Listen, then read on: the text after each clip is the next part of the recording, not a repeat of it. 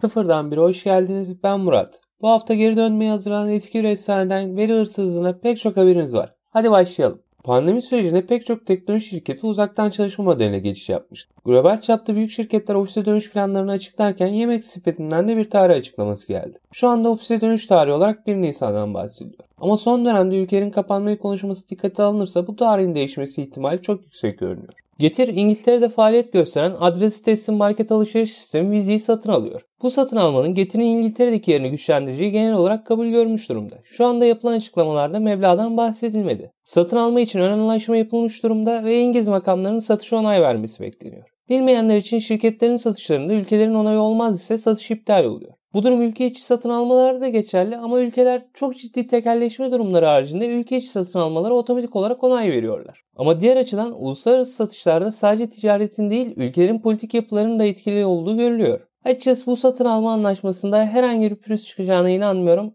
Bekleyip göreceğiz. Hani bazı isimler, kelimeler, yerler vardır yaşınızı gösterir. Sanırım bunlardan biri de Winamp'tir. Şimdi yaş grubunuz ortaya çıktıysa ve bazı anlar depreştiyse biraz daha nostaljiye kapılmanıza yardımcı olayım. Winamp geri dönüyor. Açıkçası daha betasını denemeye şansım olmadı. Deneyince daha ayrıntılı konuşurum. Bu arada beta testine katılmak isteyenler için winamp.com adresinden beta'ya başvurabilirsiniz. Activision Blizzard'da bir süredir işler karışmış durumda. Kardeşler arasında cinsel taciz olaylarından uygunsuz çalışma ortamına pek çok olay var. Son çıkan söylentilere göre CEO Bobby Kotick yakın ekibine şirketin bu sorunlara çözüme ulaşmazsa görevinden ve şirketten ayrılmayı düşünebileceğini söylemiş. Açıkçası pek çok çalışandan, müşteriden ve hatta iş ortağı şirketlerin yöneticilerine istifa için çağrı ve baskı gelirken iyi dayandı gibi. Bu arada daha evvelden bahsettiğim Blizzard CEO değişim olayları şirketin Blizzard ayağındaki yöneticilerle ilgili. Bobby Kotick ise şirketin çatı firmasının başındaki isim. Activision Blizzard ile ilgili sıkıntıların çalışanlarıyla paylaşan son büyük konsol üreticisi Nintendo oldu. Nintendo Başkanı Doug Bowser'ın Cuma günü Nintendo çalışanlarına attığı bir elektronik postanın sızması sonucu öğrendiklerimize göre Bowser Activision Blizzard'ın kendi ve Nintendo'nun değerlerine, inançlarına ve kurallarına aykırı hareket ettiğini yazmış. Açıkçası konsol üreticilerin Activision'a karşı bir harekette bulunup bulunmayacağı konusunda pek umutlu değilim.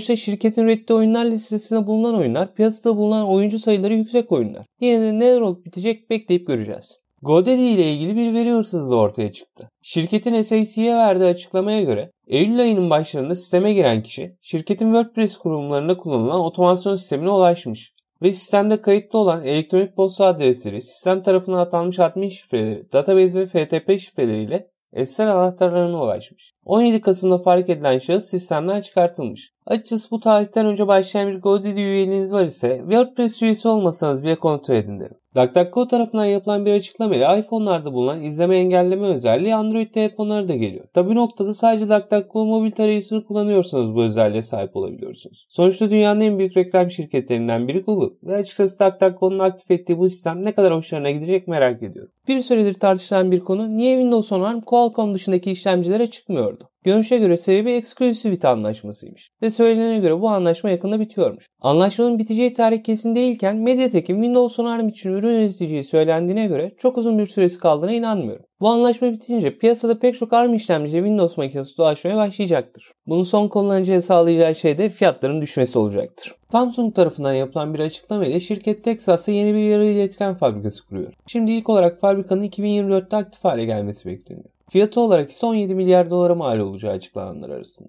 Açıkçası ne kadar alakası var bilmiyorum ama yanlış değilsem Texas bölgesinde Intel'in ve AMD'nin teknoloji geliştirme birimleri olması lazım. Bir de tabi Texas Instruments'ın genel merkezi isimden anlaşılacağı üzere o bölgede. İlla öyle olacak demiyorum ama sanki bölgede bulunan mühendisleri kendi bünyesine katmak için seçilmiş bir lokasyon gibi. Tabi bu sadece benim spekülasyonum öyle olacak diye bir şart yok. Bir süredir piyasadaki dengeleri bozması beklenen ekran kartları Intel'in Arc serisi olarak geçen kartlar. YouTube'da bulunan ve şu an için sızıntılar konusunda iyi bir seriye sahip olan Morse Law kanalında Arc serisi kartların düşük seviyesiyle ilgili birkaç sızıntı haber bir araya getirilmiş. Bu sızıntılara göre kartlar 128 execution unitine sahip olacak, hızları 2.2 GHz ile 2.5 GHz arasında olacak, 6 GB GDDR6 RAM'e sahip olacaklar, 96 bit veri yoluna sahip olacaklar, kartların güç ihtiyacı 75 Watt olacak. Şimdi bu söylentiler doğru ise bu kart güçlü bir giriş seviyesi kartı olacak. Diğer yandan bulunabilirlik olarak da iyi seviyede olursa Nvidia ve AMD'nin elinden ciddi bir pazar payı alabilir. Tabi kartların çıkış tarihine kadar Nvidia ve AMD'nin neler yapacağı da burada önemli olacak. Gelelim hızlı haberlere.